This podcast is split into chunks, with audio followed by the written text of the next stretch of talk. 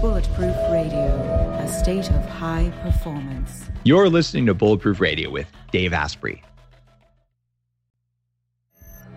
You guys already know that I talk with guests who are experts in different areas of life about how you can perform better at everything you do as a human being. And one of the things that you probably haven't done enough of in improving your own performance is resting. And today's episode is all about how to fully rest. Uh, everyone's under stress all the time because there's this whole fear thing that's part of our body, our whole oh, hunger, stress, and maybe you have you know some kind of cold or something, or maybe you're just worried about the end of the world. It could be any of those things: zombies, apocalypses, chainsaws, whatever. We all have stress all the time, including exercise, uh, including just life. Right? Life is stress by its definition, but I think most of us have been under more financial stress and emotional stress and just weird stress in the first half of 2020 than in a long time. It affects you physically, mentally, probably financially, probably socially. So I'm bringing in Greg Wells, PhD, and we're going to talk about health and performance under extreme conditions. I like him because he's a scientist and a physiologist who looks at human limits, makes them understandable, very actionable for you. And he just came out with a new book in March called Rest, Refocus, Recharge, a guide for optimizing your life. And it came out right as lockdowns were getting rolled out everywhere. But he's a veteran endurance athlete who is going to teach us on the show today how to slow down so you have energy to speed back up as life gets back on track. Greg, welcome to the show. Dave, thanks so much for having me here. I really appreciate it. So good to be able to talk to you. You are the second translational medicine officer uh, that I've had on the show most recently. Uh, I had the team from Viome on where we were talking about that. And translational medicine or chief translational science officer is a very new role in the world. And you're one of the few out there. And you do this in Toronto at the Hospital for Sick Children. Do they have a hospital for well children, by the way? They should. It's one of my goals, actually, that one day I walk into the hospital and it's empty. there you go. kind of cool. It's like, so like my career mission is like, oh, there's no one here. I can leave now. it's kind of funny. Like as a name for a hospital, like like they don't have hospitals for any other children that who aren't sick that I'm aware of. But anyway, uh, you uh, what what makes you a translational medicine guy and an endurance athlete? That's just a weird combination, even even by the standards of the people who come on the show.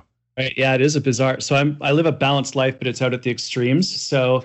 Um, I, the way that I ended up in both worlds is I ended up doing a PhD in exercise physiology with a respiratory medicine, a respiratory physiology um, bend to it. So I looked at how um, breathing and changing breathing affects sports performance in in trained sports like rowing, cycling, swimming, running, like where your breathing and movement are linked. Huge so that was thing. My, yeah, super cool, right? So if you can change your sensitivity to carbon dioxide, you can allow the movement to dictate your performance, not your breathing to dictate the performance. So think rowing, right? You have to breathe in time with the stroke. If it falls out of link, sync, it everything falls apart. Same with swimming. You can't rush to the next breath. You've got to let the technique dictate when you breathe. And so that was all of my PhD. And uh, then I took, as soon as I graduated, I went to Africa for five months and rode my bike. And I got back and I couldn't get a job. Funny enough, you can't get a job once you have a PhD. Uh, and I, I ran into someone from the Hospital for Sick Children, Dr. Allan Coates, who ran the exercise lab that tests children with cystic fibrosis, a lung disease. And he's like, "Oh, you have a respiratory physiology background. Why don't you come and help me run the lab at Sick Kids?" And that that launched the medical side of things. So I've always sort of had this high performance sports uh, interest, but then also applied it at the limits for children that are really struggling to be healthy. Uh, and then now what I do is I take all the information that we get about research from research and translate it for people to apply in their lives, regardless of whether you're, you know, an elite athlete or whether you're battling illness. Now it's just for everybody. We want everyone to benefit from the knowledge, and that's what we do. That is, uh, it, it's fascinating to be able to apply that to kids because breathing and cystic fibrosis are, are so important. It seems like there's a, a renaissance in in breathing. I I started learning about this from doing yoga. I did um, art of living breathing exercises every day for five years and met Sri Sri Ravi Shankar actually wrote a foreword for his his lead trainer's book, and it turns out there's uh, so much that happens there in holotropic breathing. Stan Grof uh, has has come and actually done an event with the Human Performance Institute, the training institute that I, I started, and I've found that that I've reached some very altered states from breathing that are unknown. And last night I had my lips taped closed so I'd breathe through my nose as I was sleeping. But I kind of find, oh, and of course, putting, you know, covering one nostril versus the other. So I've gone pretty deep in biohacking for all that stuff.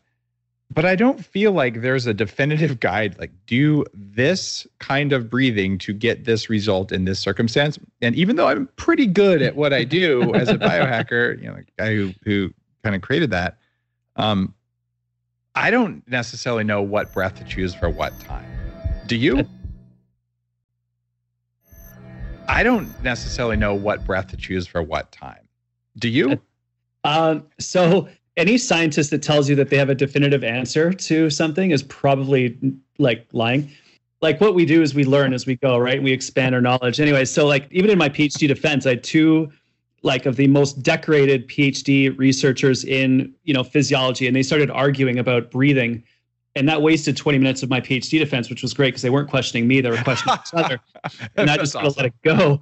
But um, so like here's an extreme. Like if you if there's a scent, there's a the medulla in the brain, which is where we control breathing, is actually linked to the center of the brain that is uh, also involved in stress regulation. So if you take long, slow, deep breaths, you know that you can calm the body down. We know that. You can actually feel it. If anyone just takes three deep breaths right now, you're going to relax.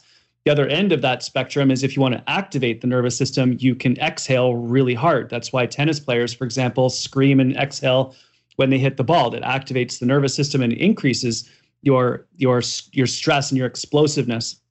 In between those two extremes are, you know, all the other things that we can do with our breathing.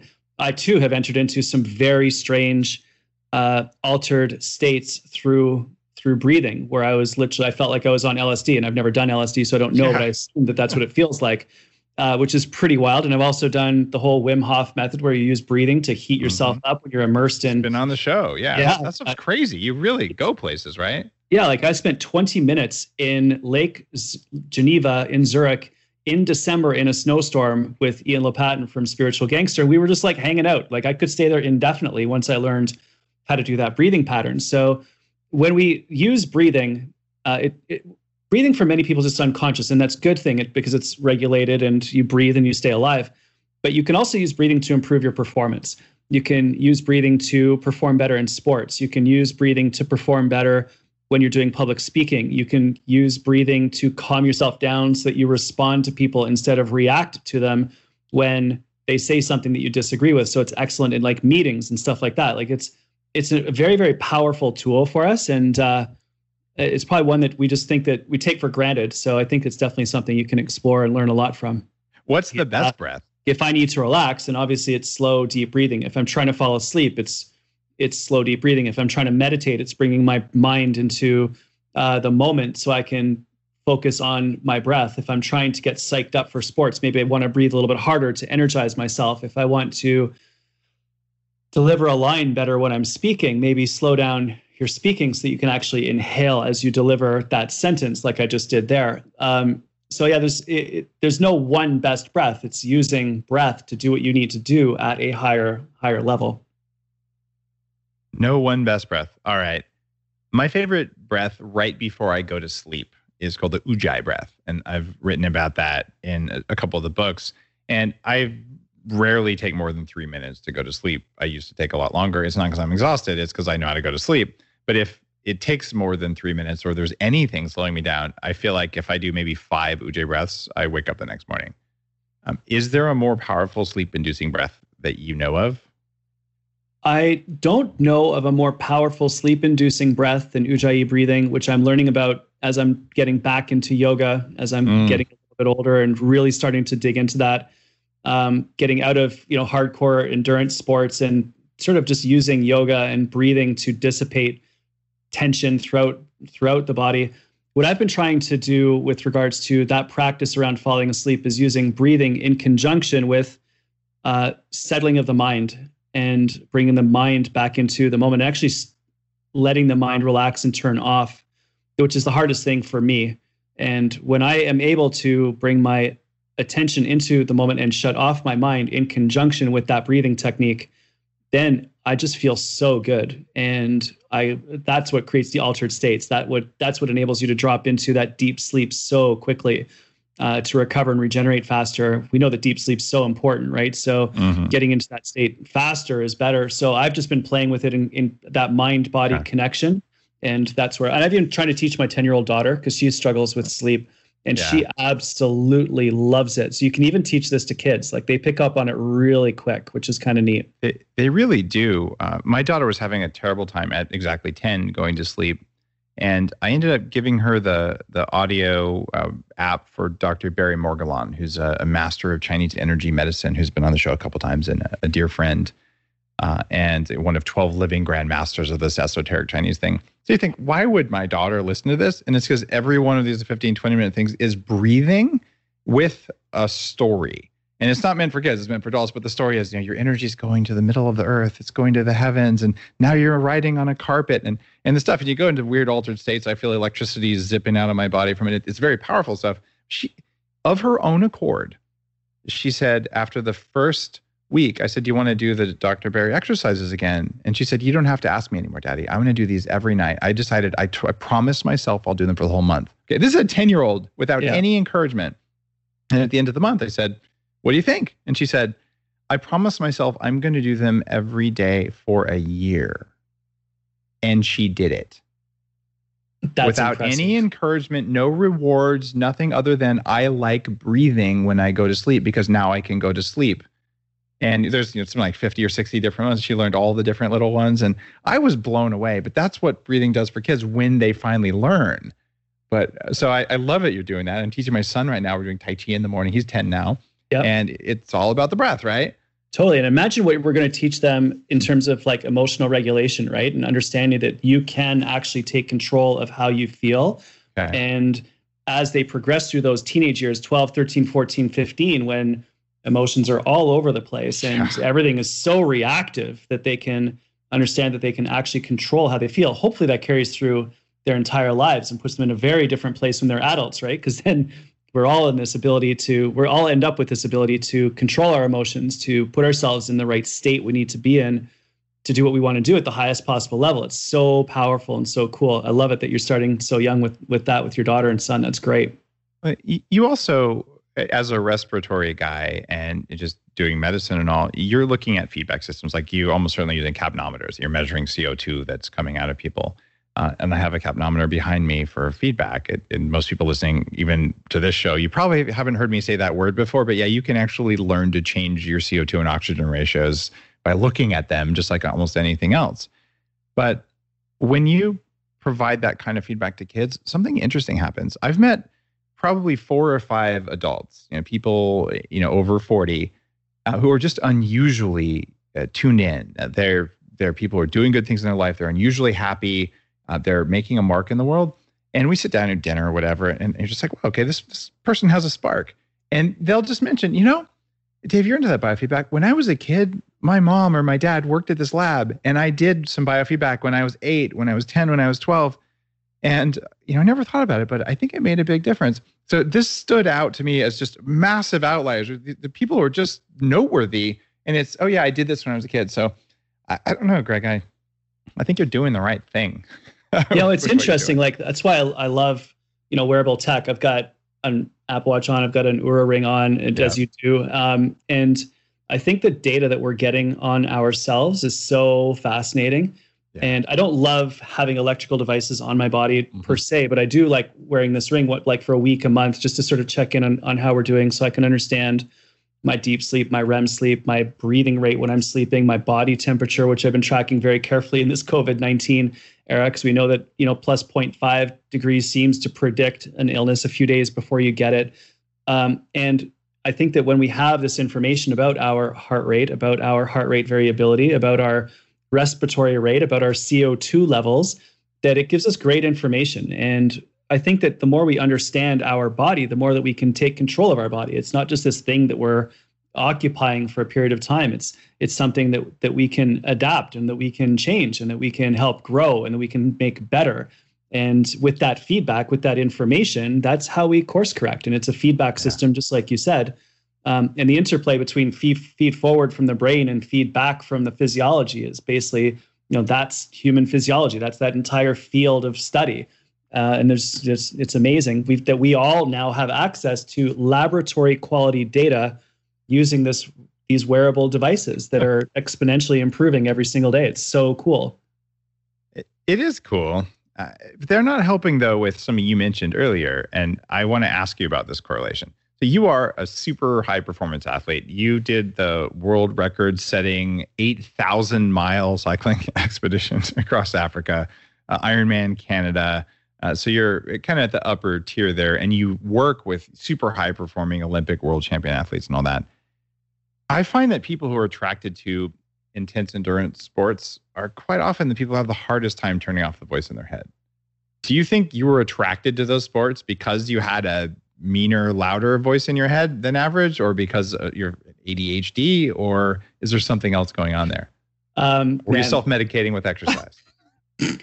we could go really deep into that. So, this pandemic has served as a time when um, I've actually been asking myself those questions, Dave. Uh-huh. And uh, I've had a lot of time to think about like why do I do that stuff? Like I was a competitive swimmer growing up, so I loved swimming mm-hmm. and I just got quite good at it and I ended up at sort of all my friends made the Olympics, I didn't. That kind of that kind of level. I ended up commentating Olympics, which was amazing and super fun. I think I had more fun than they did, but um, and then subsequent to that, after my PhD, you know, loving cycling and having been to Africa and loving Africa, I heard about the Tour d'Afrique bike race. So I went and did that and that was more of an expedition and a, and a life experience. The choice to go do Ironmans a few times and a couple marathons and climbing Chimborazo volcano and going to South America with my friend Ray Zahab and running from um, the Pacific to the Atlantic, or he did it. He ran, and I did a lot of the physiology. That what I found there is that when I am doing ultra endurance sports and I get to that point where I am tired, I'm exhausted, I'm in a lot of pain, that is one of the only times when my mind actually shuts off. And so yeah. I love it because I actually find that it's meditative and it's a chance for me to you know relax my my mind. Subsequently, I've been doing a lot of work around inner engineering and following the program from Sadhguru around uh, learning to calm my mind not through exercise yeah. but through breathing, through attentional control, and that's where the deep uh, discoveries are being made about tension, about uh, you know all of the the true insights into how you actually achieve the state of being in the present moment of being happy of experiencing pure joy that all of us are capable of experiencing at any given instant. Uh, so it's it's been quite the evolution going from mind to body discovering the emotions uh, and landing in a, in a very very interesting place. So uh, but you're absolutely right. Like you hit it right on i was absolutely self-medicating with ultra endurance work and i still love it. I still like to do it but it's different now. It's a choice. Whereas, um, yeah, it's a choice and it's a it's a process in conjunction with the mental training that's going along with it. I think it's a lot more powerful now than it was before. Uh, the reason I'm asking is because even though I was 300 pounds, I was also uh, into cycling in a big way. Uh, you know, Dave Scott was one of my heroes when I was you know, 12 or something like this. Um, long time people recognize him as you know the Ironman guru of whatever the 80s, and uh, I I was the only way I could relax. You know, if you get going fast enough on a mountain bike, if you don't just stop thinking, you'll hit a rock and die. So you stop thinking. Yeah. And when you're exhausted and you're pushing everything, there's a state, right? And since then, I've I've done so much neurofeedback and breathing exercises, and I'm also a high altitude mountaineering kind of guy. I've actually climbed in Ecuador, and I, I also found there, there was peace from that, the exhaustion, a little bit of hypoxia, same thing in Tibet. And like you just go to these places and they're beautiful, but they're kind of expensive and kind of risky. Uh, and certainly time wise, not that efficient, uh, but also worthy. Uh, and so I've, I've kind of gone through that over time, but I did recognize it. Uh, like I, had a family member come and visit from, uh, from Europe and I'm in Canada. I'm you're actually also up in Canada. I'm in BC and it's during the rainy season and she couldn't go exercise for a few days. And this is someone who runs, you know, five miles a day, and, and it's like it's it's too wet. I I I'm and you could literally see like a like a junkie, right? Not right. in a, a, bad way, uh, but you know, just like like like crawling out of their skin. Uh, before finally, it doesn't matter. I'm just going to get soaked and be really cold and you know fall on the ice or whatever. I'm I'm out, and uh, that means to me that there is some kind of an addiction or some self medication Well, the it is an addiction because it's endorphins. Your brain produces yeah. the same actual chemicals that you can take exogenously through cocaine or morphine or, or whatever else every time that you exercise. So there's absolutely no question that it is addictive.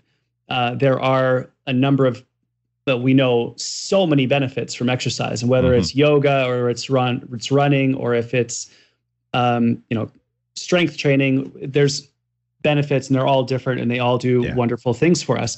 I believe that and, and, this is hard for me to say as you know, an extreme athlete is like i believe that anything in the extreme is probably not good for us. We know that you know this is like the hard that's probably the hardest thing i've ever said in public in my life. But anyway um, we know for in the immune system for example right now that there's a j-shaped relationship between exercise and immune health. And if you do no exercise your immune health is worse. You're more at risk of respiratory infections. We know that a moderate level of exercise actually improves uh, mm-hmm. your resistance to illness. 75% fewer colds and flus for people who exercise on a daily basis, 24 to 40% lower risk of cancer for people who walk every day. Uh, but then at the extreme levels, we know that if you're exercising to the point of exhaustion consistently over time, that that is far worse than not exercising at all for your risk for immunity. So what we need to find for each of us is this moderate level where we're healthy, we're um, getting fitter, we're getting stronger, we're getting more mobile um, without putting that excessive stress and strain on all of us.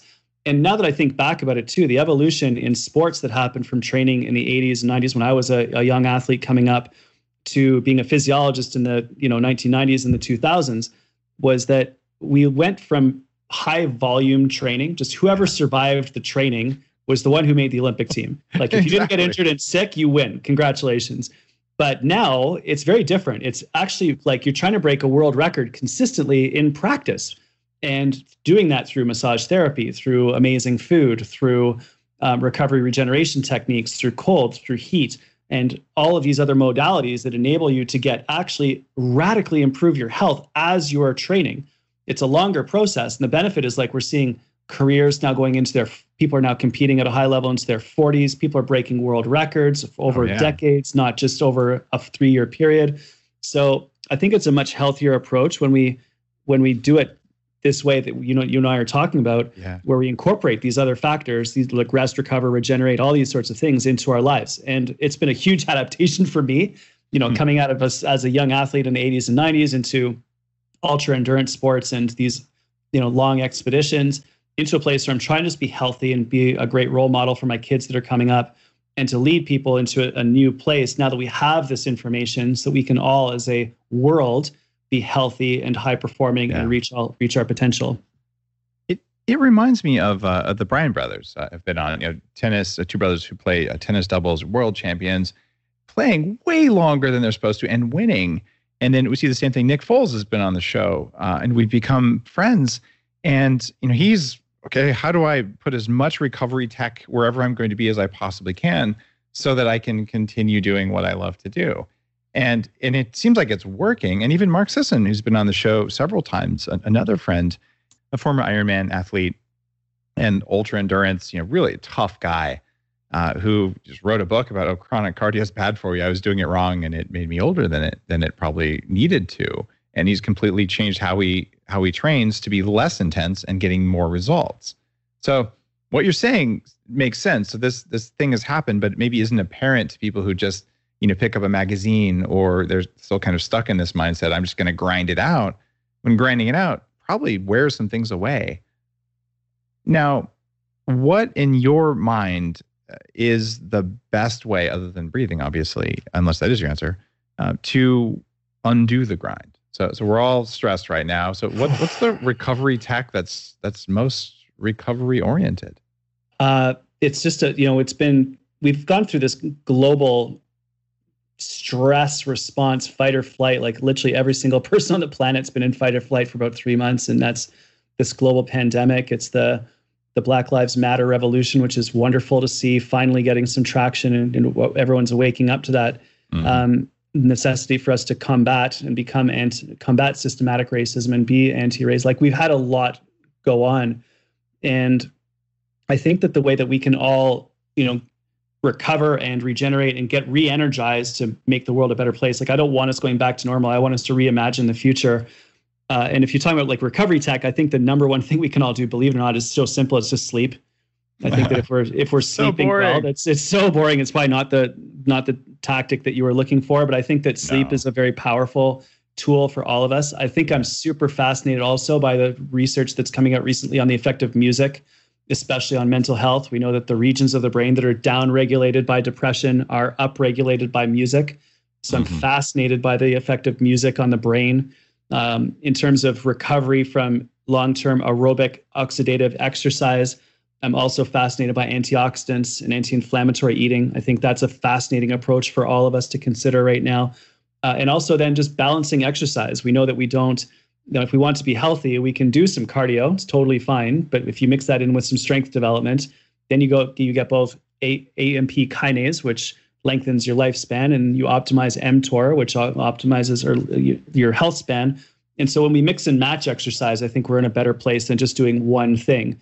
Um, so I think those are just a few things to get people started and Okay. ideas like how to recover, regenerate. But there's lots that we can do. What if there was a way to feel younger for longer? Well, there is. Your body needs something called the NAD plus molecule to help you age well. When you're young, your body makes a lot of NAD plus, and that helps you make energy. It helps you keep your DNA healthy, absorb nutrients well, and it protects your cells from stress. But once you hit about 30, your NAD plus levels start to drop. The good news is that longevity scientists have found some things that can help, like niacin, niacinamide, and niagen. They help your body make more NAD plus even as you age. All three of these are in an amazing formula called Qualia NAD plus. Check out Qualia NAD plus risk-free for up to 100 days at neurohacker.com slash Dave15 to save an extra 15%. That's neurohacker.com slash Dave15, Qualia NAD plus. It's what I use. So it, your whole book, rest, refocus, recharge, and I asked you what you could do. And number one thing you came up with was sleep. Okay, so I'm in agreement with you. But Okay. what would you do to optimize sleep during the pandemic or as people are emerging from it? So the number one thing we did as a family was we stopped using a morning alarm. And it's been an absolute game changer. We use a bedtime alarm, but not a morning alarm. We wake up when Wow. we wake up. And that's been a really like it's just a wild thing. And initially when I first started, I was sleeping so much. I don't think I had any idea how tired I was because I, am doing a lot of public speaking, flying all over the world. I was Yeah. getting ready to launch my my book right into a pandemic when they shut every bookstore in the world. But anyway, um, which you know whatever. Um, so we now don't use morning alarms, and I'm I started sleeping a lot. I'm actually back down where I'm waking up pretty naturally between five and six every day. So I get up and I'm, I head out to the beach and work out. Uh, my daughter, though, she's 10 years old, 11, she's sleeping so much and she's grown like two inches since the pandemic hit. Adam is sort of like me, he's a bit of an early riser. He's five. And Judith's a bit more variable because she's starting to get back into running now after two years of being injured. And so she's training a bit harder, so sleeping in a little bit more to adapt to to that. So we just stopped using the morning alarm and going to I now want to go to bed early enough that I can wake up naturally to get done what I need to do and hit my meetings and those sorts of things without needing an alarm. So I do set an alarm, but it's the last possible second where it can be set and not get fired. So let's say I have a 9 a.m. meeting, I'll set it for 8:30, knowing full well Right. that I'm probably going to get up between five and six. But you know, if I happen to need that extra three hours and my body needs it, it'll get it. And that's been the biggest change we've made. It's been so powerful for us. Thank you for for mentioning the effect on kids of of just getting enough sleep during the pandemic. So that's something most parents, most people listening, you haven't done a gratitude exercise for my kids just got three months of quality sleep that they would have otherwise never had. That's kind of legit. So it I is. It's really that way. interesting. And also, so as you know, athletes around the world have been blocked from training basically for the last Mm-hmm. few months, and the Olympics got canceled and then and then moved. I was chatting to Ben Titley, who's the head coach for the Canadian swim team. He's got a group of athletes coming back in, and there's a group of older athletes and a group of younger athletes. He said the really interesting thing that's happened is that since they've come back, he's noticed that the younger ones suddenly all grew. They're all totally rested. They've Yeah. been sleeping. And he said, This is this weird, unusual thing that I never could have programmed because swimmers get up, they train twice a day. You're in the pool by 5:30, 6 o'clock. It- it- that's been wiped out. And so there's all these really weird positive adaptations that have happened. And you know, not to minimize the fact that people are dying and have died and, and are still sick. Um, but I think that there's definitely something that we can take out of this in terms of like we're not commuting in the morning. We've we've got this time Mm-hmm. And let's reimagine how we want to feel in the future. Do we want to fill our lives back up with all of these activities and all this busyness? Or do we want to be really intentional about health first, happiness first, joy first, connection first, and then pick and choose the things to drop into our lives, to actually make our lives better with intention instead of compulsion? And I think that there was a lot of compulsion and burnout happening right before the pandemic hit that I think we can avoid if we're careful about it as we emerge from the pandemic and get back to a more hopefully open um, life around the world. So just uh, okay. uh, I, I'm echoing everything that you're saying there. I couldn't agree with you more. I think that we've there is some really interesting research that was that was published a while ago that showed that happiness there's a correlation between happiness and financial stability up to about seventy five thousand dollars a year, yes. beyond which there is no further correlation. And you and I both know very wealthy people who are miserable. um, so I think that I fully recognize that if you have lost your job, if you are economically struggling right now, further to take it another step, if you're confined at home with an abusive partner or parent, like that oh, is yeah. also a nightmare that we are seeing um, certainly in a number of places in Toronto, according to some friends of mine who are police officers. So like there's a lot of hardship that's come through this. And so if that's the case, then we're not even we're not at a point where we can talk about health and well-being and joy and happiness. We're just simply trying to survive. And I believe that our responsibility, if you're listening to this, is to do the very best you can at what you're great at. Therefore, if you do that, it's quite likely that you're going to generate some sort of economic benefit. So if I do what I'm great at, if I go out and I do public speaking and books, like that generates work for lots of people around. And one of the things I'm most proud of in the companies that I've run, we've laid nobody off. So that's like my biggest accomplishment, I think, in this pandemic is we have not actually laid anyone off. It's been super hard, but we've gotten through it and we're going to come out better. Um, it also forces a pivot. And the companies that have been able to pivot very rapidly into digital uh, have set themselves up, I believe, for a better future, which ultimately will lead to more. So I believe that we're sort of like in 2008, there's a number of things that happened that led to some exponential growth for certain organizations. I think we're very much going to see that as well. We just need to get through this together, support each other like crazy, and as a community, you know, do what we need to do to get through this time, have food on the table, create the jobs again, get back get back to taking care of keeping everyone safe and that way we can open up as fast as possible to get our economy going again hoping that the new economy will be different will be better will be safer will be, and we will be able to craft a better future together where people are um, mentally, physically, emotionally, and spiritually in a better place. Uh, it's uh, it, it's definitely a time of rebuilding, and I'm with you there. And I know that it's possible because I've read you know the the stages and you know done done some very deep spiritual work and all that. It's possible for, and I've met sadhus, you know, on the the slopes of mountains uh, in the the middle of nowhere in Nepal, uh, who literally don't have any possessions but a bowl where mm-hmm. people put donations or food. And they actually they're in very altered states, but they appear to be happy.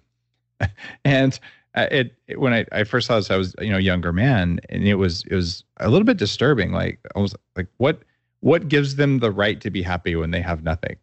It, it was almost a sense of injustice. Like you know they they could clearly have a something, but the, the fact they chose not to was almost an affront uh, to my uh, my little ego at the time. And now, though, I, I know it's possible, but I don't know how to guide someone who's really financially there, other than uh, guide them to be, uh, you know, in a in a more satisfied or less stressed state anyway. Other than what you've talked about, breathing. Uh, so breathing is free. Uh, you know, cold showers are free, mm-hmm. and uh, you know the the very basic recovery technologies. It, it seems like that if you have no time at all, it, it seems like you should follow what uh, Winston Churchill used to do. Um, during World War uh, II, uh, he would take a nap every afternoon, mm-hmm. right? And and he would like put on his pajamas and have this whole ritual and take an hour long nap.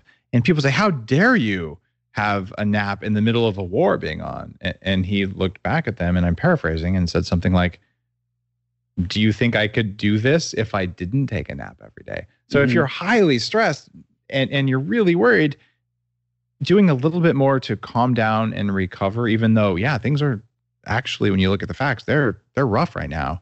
but to take a, the free stuff that makes you feel more powerful, more gratitude, more hope is probably more nourishing and, and makes you more resilient than not. But I haven't lived through it. Does that seem like good advice? It's great advice. And I think it there's some neurophysiology to back that up. If we okay. Take some time to decompress, if we go for the walk, if we sit in the park, if we, you know, get in the cold shower, if we just sit on, you know, and meditate or read a great fic- fiction book, what happens, I've discovered recently in studying the brain a little bit more, is that right now you and I are both in beta brainwave mode. We're hustling, we're concentrating, we're we're th- figuring things out as we move through this conversation and beta brainwaves at a certain frequency. When we relax and slow down and calm our, our brains down, the brainwaves actually slow in frequency. They, they literally slow down. If you put electrodes all over the brain, you would see the electrical activity in the brain decrease. If it decreases a little bit, you end up in alpha brainwaves. That's when we can be mm-hmm. strategic. That's when we can reflect. That's when we can learn. It's a very different. You can't actually learn. You can't think strategically. You can't reflect. If you're in hustle, hustle, hustle, go, go, go, we have to slow down. If you slow down even further into theta, which is when you're meditating or you're standing in the shower with water going off of your head or you're driving long distances and daydreaming, which you shouldn't do, but it happens and that's when you get the eureka moments, um, the new insights. That theta brainwave state where the brain is super relaxed is when we're creative. It's when we problem solve, and it's when we have agile thinking. When you come up with new solutions to problems. And so I, I think that it's almost counterintuitive that by doing less, it opens us up to actually being able to do more. And now that we're sort of emerging from this, one of the things I really want to do this summer is to give myself a lot of permission just to have the space to sit and think or the space to sit and contemplate the space to sit and reflect to make sure that the future that we're crafting is different and or better than than the one in the past. So uh, yeah that there's a lot of neurophysiology to back up the idea of just simply like if you are super stressed the you know the, the thing that you probably want to do the least is to slow down and just go for an easy walk somewhere because you think you just have to keep going to push to get yeah. to the next thing when in fact the solution, the insight, the eureka moment, the opportunity might be lying somewhere else. And you can't see that when you're in stress. We can only see those opportunities when we slow down. You talk about some brainwave states that made me really happy uh, in your book. You talk about gamma. In fact, and you, you have mm-hmm. steps in your book, and you talk about embracing the extraordinary. And you talk about shifting into gamma brainwaves for flow states. Uh, most people don't think gamma is trainable. I will tell you for a fact it is because we are doing that. Uh, what is your perspective on gamma brainwaves, particularly and all the other associated stuff that happens in what you call extraordinary in your book? Just walk me through that. Yeah. So, um, as an athlete, you're trained to get in the zone so that you're non judgmental, you act, think, feel to have the best possible performance that you can.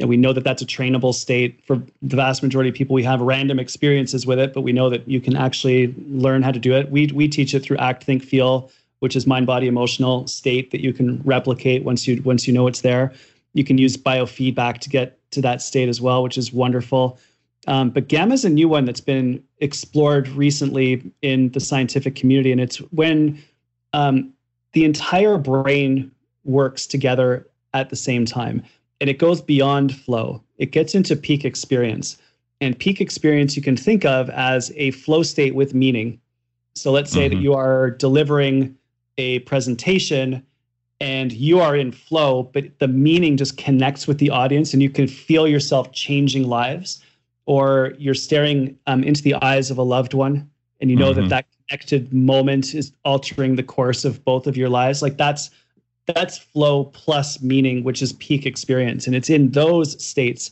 where gamma brainwaves are produced. Also in deep, deep, deep um, meditation and and a few other states but this is a bit more accessible to us in that it's moments that we can all identify with the the the moment when you're with your children and they're playing and you know you just you see them you're fully focused on them and you can see them you know exploring and experiencing the world which makes you feel absolutely spectacular as well and a moment that i really feel like i, I experienced that almost to an extreme level was climbing chimborazo in Ecuador. It's a volcano, mm-hmm. and we were climbing all night long, and snowstorm, and super dangerous, and hypoxic, and um, like really stressed.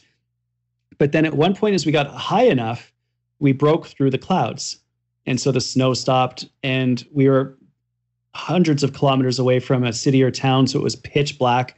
and the sky opened up above us, and I've never seen that many stars because you're at like oh, nineteen thousand five hundred feet. Yeah. I've got all of the I've got the white clouds beneath me, and I look up, and all that I can see is the snow-capped peak, and like the full-on stars. And I just I remember saying, "Holy sh!" Like just, and everyone in the in the group stopped, and everyone just looked up, and there was this moment of silence as we realized that we were the closest humans to the stars, because Chimborazo is the furthest point from the center of the Earth. Um, because the Earth's a bulge, uh, bulges Right. at the equator, so it's 2k higher than Everest, two kilometers higher than Everest, not for sea level, but in terms of distance and closeness to the stars, other than the space station, the astronauts. Um, so we had this moment of realization and this moment of experience, and that was just like I could feel everything. I felt my entire life. I knew that everything that I'd done had led up to this moment. I knew that it was going to transform what I wanted to do with the rest of my life. So this is the zone plus peak experience, and that was pretty magical. So I've become really interested in peak experience and gamma states and happiness and moments of joy um, that we can accept, we, that we can access and Wow. try to create. So yeah, that's a pretty interesting state. I'm pretty fascinated by it. Greg, I, I think that ought to be your next book.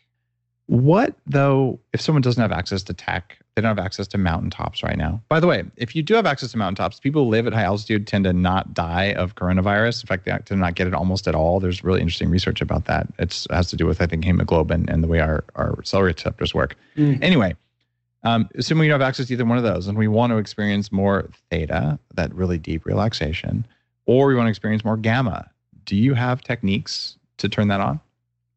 So let's say you want to get into alpha, which is the reflective strategic thinking. That's just getting yourself into a location where you can read and journal. Like those are two really powerful ways of. I think journaling is probably the best way of getting into alpha because you're just reflective, you're thinking, but you're still awake. Theta, you just need to get somewhere where you can stare off into the mm-hmm. distance. That's just getting to a park. If you can find a beach and just stare at the waves, if you can go for a walk, that works wonders. Uh, if you can do what you love to do, so that's art, music, um, sports, like riding your bike will often trigger it. Um, paddling does it for me quite often. I'm a big, I'm into paddleboarding right now, and I I drop into that state easily. And then gamma is associated with the with meaning. So it requires us to think a little bit about what matters to us in our lives. For some people, that's their work. For some people, it's their hobby. For some people, it's their families. Whatever it is, and then create those magic moments. And the magic moments really just require you to be there and let it happen. So let's say you're playing with the kids in the park. You're not on your phone, you're not checking your email, you're with your kids playing in the park. If you're having dinner with your family, the devices are away and you're allowing the conversation to flow with no judgment and no, you know, push pull. It's just simply experience. And when we have these magical experiences in combination with what we care about in our lives, then I think that you'll discover that peak experience begins to pop up into your life more and more and more. It's one of the reasons why I'm trying to, you know, as we come out of this coronavirus era, I'm trying to really schedule and build expeditions into my work because I love them. I, Yeah. I love doing it. I love going to these places. You know, at, at Christmas we went to Galapagos with um, my family, and my daughter Ingrid got into the water, and we were swimming with sharks. Like, as a Yeah. swimming with a ten year old with sharks is pretty profound. You know, she had a face to face moment with a sea lion in the ocean. Pretty cool So good. right? So like we just and again doesn't need to be that. It can be sitting in your local park watching your kids play soccer. Um, you know, I've seen I've been in very been to 50 countries around the world and you don't it's not necessarily money that you need to make these happen. You don't need to go to the mountaintops. Like I've seen incredible things in India, I've seen incredible things in Africa, I've seen incredible things in Central America with people doing what they love to do with the people that they love to do it with or the people that they just love and out of that just these sparks of magic pop into your life and that's i think something we all need more of these days It, it's beautiful. I want to know about high altitude hacking. I have done a lot of this myself to be able to survive and thrive in a hypoxic environment. What do you do when you go to these high things? You're an expert in breathing, the respiratory side of things, and an expert in high altitude stuff and exercise and endurance and all this. So you are one of those rare people who's going to know more than me. got it Teach me. so uh, the, i think we did chimborazo really well we put two people on the summit um, Jillian White, Sarah Thompson, both of whom did research with me. Uh, another doctor from Sick Kids came along and a bunch of his friends from Germany. We got close, but did not get to the summit. I turned around at around 6,000 meters because I thought I was 50 50 as to whether or not I was going to get off the mountain. And I had a family. So I made that good, conscious good decision, decision yeah. um, which I know sometimes people don't make. But we did a really good job this time in that we um, had a very good base camp at around 14,000 feet. The summit was like 21,000. So uh, we set ourselves up at a really good base camp. We did a lot of exercise at moderate, like 14 to 16,000 feet, like just long walks in the two weeks that we were there. We found that really helped us to acclimatize quickly. Uh, hydration is one of the hardest things to do because you're constantly blowing off water. And so we worked a lot on drinking enough fluid and just continuously um, doing that the challenge when you're up at altitude is you hyperventilate because your oxygen levels drop, which makes you hypersensitive to CO2. Then you blow off all your CO2, then you underventilate, and so you get these wicked headaches. And so we took acetazolamide this time, which helps yeah. to control Diamox. your yeah, yeah. Um, bicarb bicarbonate levels in your blood. And we took a lot of gear with us, so we monitored our hemoglobin and hematocrit levels every single day, a few times a day actually, until we were all at 50 to 55 percent um, red blood cells, which is a lot. Like 50%, you're basically out of the Olympics, right? So like we are at the limits of what we were capable of. And we all just naturally adapted to that. But the really interesting moment of the entire trip was we did a training climb at to 5,800 meters. Um, 66,000 was sort of the, and 60, 61 was the peak. So there was some thresholds there. But we got to 5,800 meters one day on the training session, and we were sitting on the uh, the mountain having a bite to eat, and all of a sudden it got dark. So these clouds came over the back of the mountain, and it went from warm to below freezing within mm. about three minutes. And the wind picked up, and the pressure dropped. And so we wow. went from oxygen saturations of 85%, which is low but fine, to 65 oh. or lower which is dangerous, like legit that, dangerous. That's, that's, bad news. Yeah, like you, are hospitalized. If it yeah. were, if were anywhere near a hospital, we would have been thrown in the hospital. And we look all looked at each other. We we got to get off this mountain. And so, but I got tunnel vision, so I could only see literally like if I held my arm out at full arm's length, I could only see the space where my hand was. And so I stared at the boots of the person in front of me and followed them for three or four hours down the mountain as we all got ourselves off and you know someone was puking. Um like it was bad like really bad. Yeah, we you're lucky you made it. Yeah it was not a good scenario. Anyway so what was really fascinating about that experience though was that the day after the day after and the day after that our bodies hyper adapted so our hemoglobin levels shot up and we were tracking a bunch of other measures as well and um, we had an amazing device called an iStat with us. We were looking at you know all these different. Um, I'm so jealous you got to climb with all that stuff. That's so oh, cool. All it was so cool. We had so much gear with us. It was so fun. Lactate as well.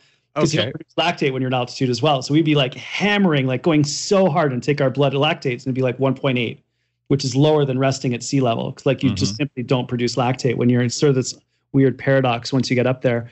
Um, but anyway, that state where we were in, where we were really low oxygen for a few hours, I think triggered our bodies to hyper compensate with this massive production of EPO, mm-hmm. erythropoietin, which stimulated the growth of lots of red blood cells and dumped a whole ton of new red blood cells into our systems. Which three days later, when we went for the summit, we could feel it was way easier. I mean, we went harder to climb, but like clearly we had physiologically adapted at that point in time. So we're learning, we're getting better at it, and um, Diamox definitely helped, and water definitely helped, and some of these training days, which were so brutal, definitely helped as well. That is fascinating. Uh, one more thing before we go, and it's something that I did years ago. Um, as I uh, rented a capnometer to be able to learn how to control my uh, exhaust gas. I don't know that it did huge amounts for me, but it probably made me more aware of my breathing. And I bought one a couple of years ago. I haven't really played with it too much since it's it's sitting on a desk behind me amongst a stack of other biofeedback toys I haven't had time to deal with.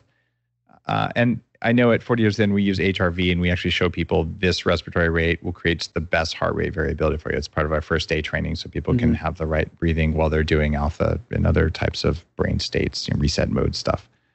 Um, what uh, what is the ideal respiration rate for people? Should people consider finding a respiratory therapist to do a capnometer and figure out what breathing works for them? Like, just walk me through through exhaust gas biofeedback because most people, sure. even in biohacking, this is cutting edge stuff. Oh, really? Okay, cool. So this is what I've been playing yeah, with for a long time. This is this is great. No one ever wants to talk to me about this stuff. This is so great. um, so the easiest way to think of it is that we have chemoreceptors in our um, aorta. So the blood leaves the heart, and in the aortic arch there are sensors called chemoreceptors that taste the blood for hydrogen ions and carbon dioxide. So how acidic is the blood? Basically, it wants to know that. So the more CO2 you have, the more waste gas that you have, the more that these chemoreceptors send information to the brain to make you breathe harder. You have a second set of chemoreceptors on the inside of your um, on your brain that taste the cerebral spinal fluid. That's sort of like the last line of defense. So if your cerebral spinal fluid is getting acidic, then it's like you got to breathe a lot. So then what happens is you breathe harder. The the nerve it's a feed, it's a feedback to feed forward loop that increases the drive to breathe so when you breathe harder, you then blow off all the CO2 and you bring yourself back down to your set point. So for most people, the set point is 38 to 40 millimeters of mercury of carbon dioxide pressure in your blood. If it goes below that, you stop breathing or you breathe less. So if you hyperventilate, for example, and blow off all your CO2, you can sit there for five minutes and not breathe mm-hmm. because it's the CO2 will slowly build back up. Be careful your oxygen doesn't drop because then you pass out and die. So it's not something we recommend, but yeah and that's why we have shallow water blackouts in the pool when you're trying to hyperventilate and then see how far you can swim underwater. So don't do that. Tim, Bad idea. Tim Ferriss had to pull that out of his first edition of Four Hour Body because people were passing out and having yeah. real problems from it. so you know, warning: don't do that. Um, so then, when it comes to the optimal breathing rate, the speed with which you breathe is one thing. That's breathing frequency, and then your tidal volume, how deep you breathe, is the second factor. If you multiply them together, you get volume, liters per minute, and that's your total ventilation. So, what we're looking for is to ventilate the lungs effectively so that you're breathing deeply. You gas exchange everywhere because there's more blood deep in your lungs than there is at, at the top. So, those deep breaths are better for gas exchange because there's more gas interacting with the blood that's deeper in your lungs. This gravity just pulls it down. Um, so, we're looking for nice deep breaths smooth, slow breathing. So my my breathing frequency when I'm sleeping is around 14 to 15. I know that 15 breaths per minute is is good. When I'm exercising, it's up to 60 times per minute, depending on what I'm what I'm doing and how hard I'm going. Um, so really, it's I don't worry about it in terms of the breathing frequency. I worry about it in terms of clearing CO2, ensuring that you're oxygenated, making sure that you're taking those nice, nice deep breaths as you're speaking to people. Uh, pausing every once in a while to take those deep breaths to clean out your lungs and release the tension from your body. And it's amazing when you do that. Um, the, the effect that it has on other people around you is quite profound. And even though it feels like you're taking an eternity to take those one or two or three deep breaths, people just think you're being thoughtful. And then you calm mm-hmm. down and everyone else around you calms down as well. It's sort of like when you start a speech, it's okay. Like, you know, I just took a breath there, but like everyone knows, you're just like they're thinking you're just like reading your notes or something, right? So, um, I, I, love it that you said that. By the way, most people they go on stage and they just freak out and they'll never be quiet yeah, you want the crowd's attention. You know, I've been on Tony Robbins' main stage and all. You walk out there and, and you have that just pregnant pause. The longer you the longer you wait, the more they lean forward. And so, it, but it's so totally. counterintuitive. So that's a yeah. that's a secret only someone who's been on the stage for a while would know. So, yeah, just a little so, aside. So keep going. Yeah, that's funny. That's that's cool. I'll do that someday if I'm ever on Tony's stage. But, but no, um, but you, I mean, you're on big stages anyway. You yeah. you do a lot of, t- of talking, so you you learn that or someone taught it to you. That's cool. Yeah, it's very, very cool. And I, I learned it I actually being an athlete because I remember going up and doing races where I was terrified and those races where I, you know, looked at the cameras or, you know, looked at the stands and stuff like that, and I got too nervous. I mean, the way that you calm yourself down and bring yourself back into the zone is through breathing. It's the easiest, fastest way to control your state. And if you can learn to do that, I mean, the, the, the direct impact is literally that you control your oxygen and CO2. And so if you're nervous, you hyperventilate, you blow off all your CO2, blood vessels in your brain contract, and you can't think.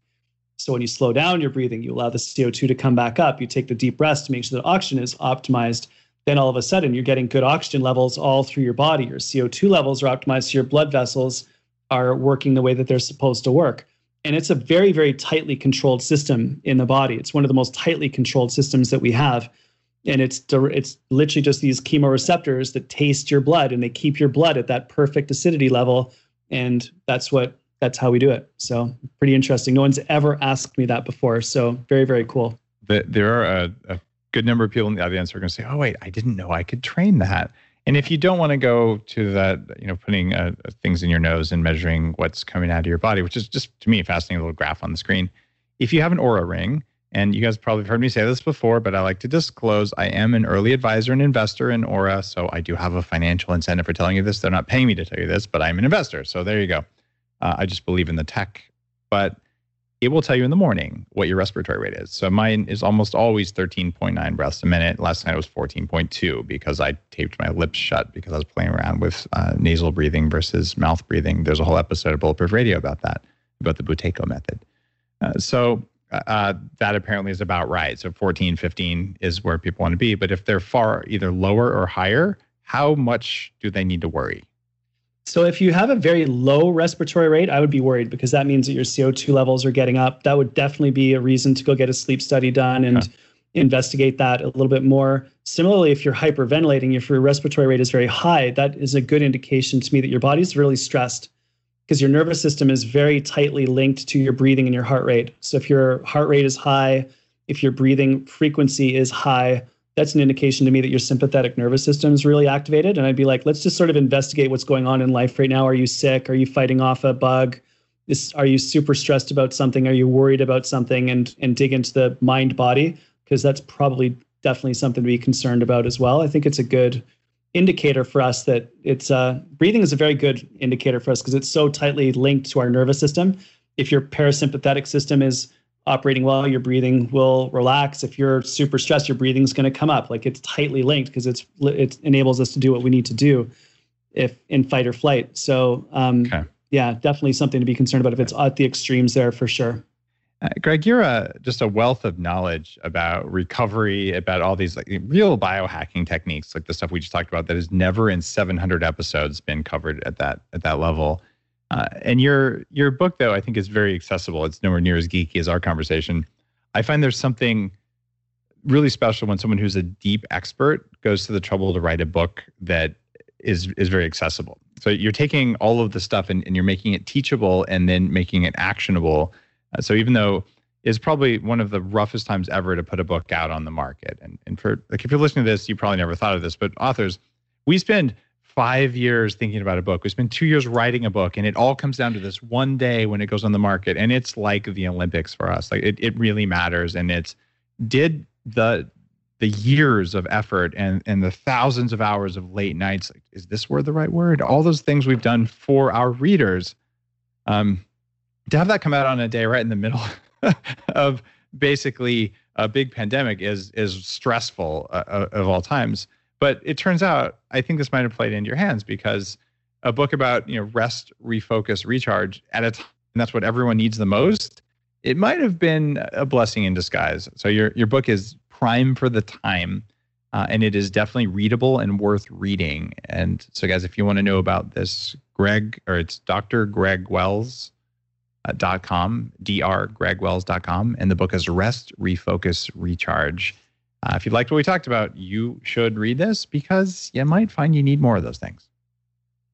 Thanks, Dave. I really appreciate it. Yeah, that that book launch on the Tuesday after everything in the entire planet went into lockdown was definitely one of the most stressful things I've seen happen. and then you just sort of, you know, you let it go. But then it's interesting, like two months in, everyone starts realizing, okay, I can breathe. Oh my gosh, I've got some time yeah. Um, oh my gosh, I've spent time with my family. Like I'm actually having dinner. And so you're right. I think that it's going to land in a great place. And I really appreciate you having me on the show and giving me a, a platform to share some of my ideas and talk about physiology because it's so cool and so fun and just blessed and very, very grateful for the opportunity. So thanks a lot.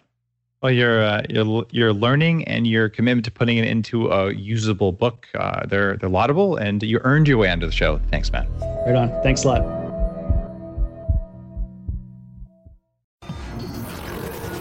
The Human Upgrade, formerly Bulletproof Radio, was created and is hosted by Dave Asprey.